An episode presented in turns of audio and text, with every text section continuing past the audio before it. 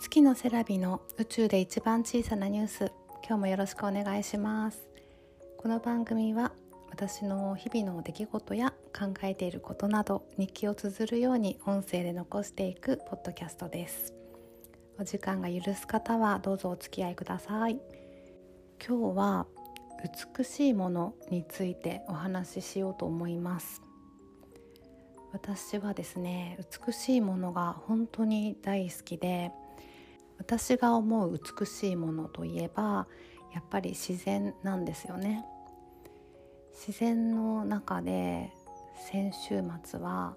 空を見上げて流れる雲を見てるだけで本当に幸せで、写真に撮ったりあ動画にね撮ったりしたものをツイッターでもアップしたんですけれども、なんかその公園で一本の木があって、その木を見上げた時にあ桜の木だって思ったんですね。なんで分かったかというと、この寒いのにねつぼみがもうたくさんついていて、まだ硬いつぼみなんだけど芯が真っ赤なんですよ。来年の春に向けてもうつぼみができてるんだなと思って、なんかねそんなちっちゃいことがすごく幸せを私に与えてくれます。実は年々桜が好きになっていて、子供の頃とかそんなに桜って興味ないけど、なんか思い出が増えてきたからかな。さんねんまえに他界した祖母が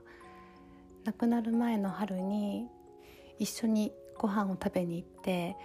そのレストランの小さな窓から見える桜が満開で、風が吹いたら花びらが散っていくっていうその様子をすごく覚えていて、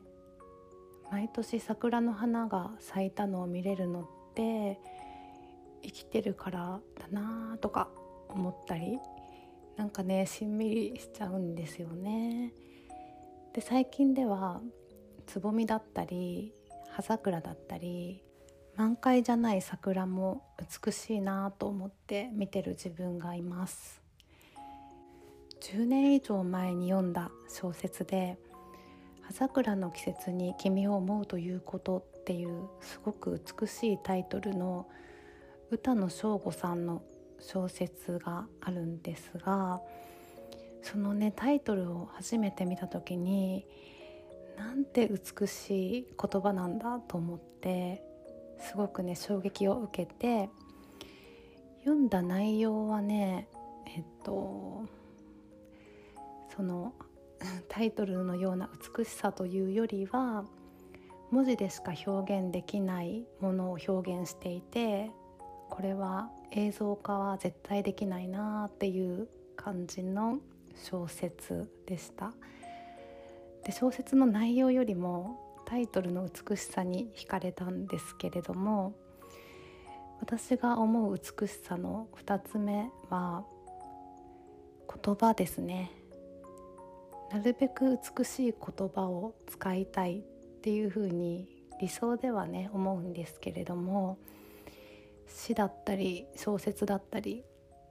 美しい言葉を目にしたり耳にすると本当にね幸せになれちゃうんですよね。最近はその景色とか見た時に、ポッドキャスト始めたからかな、どう表現しようかなみたいな言葉を考えるんですけれども、特にですね朝起きた時に太陽が雲を照らしている様子を見て、これは目の前が海だったら水平線が光る美しい朝だなって想像してみたり、会社に行く途中にね車で運転しながら橋を渡るんですけれども、そこから見える川が本当に綺麗で、水面にね木が映ってるんですよ。木とか花とかね空の雲とか、それを見ながら本当に自然っていいなって思ったりしています。あと今年になって紅葉を見ながら、赤とかオレンジとか茶色だけじゃなくってイチョウの黄色がね、夕日を浴びた時とかすっごく美しいなと思って、でこれも散った後の地面も美しいし、今日は美しいばっかり言ってるんですけれども、今赤ちゃんがお腹にいてなかなか外に出歩けなかったり、小さなお子さんのお世話で外に出られなかったりとか、在宅ワークでお家にずっといるとか、外に出ても自然をゆっくり見る時間がなかったり、あとね、海外に住んでいて日本の秋を感じられてないっていう方とか、なんか少しでも自然の美しさが伝えられたらいいなと思いながら、最近私が見た美しい風景を伝えたいなと思って話してみました。今ですね、部屋の窓から三日月がすごく美しく輝いてるので、今から写真を撮って子どもたちを迎えに行こうと思います。今日も最後まで聞いてくださりありがとうございました。また明日もアップします。お楽しみに。バイバイ。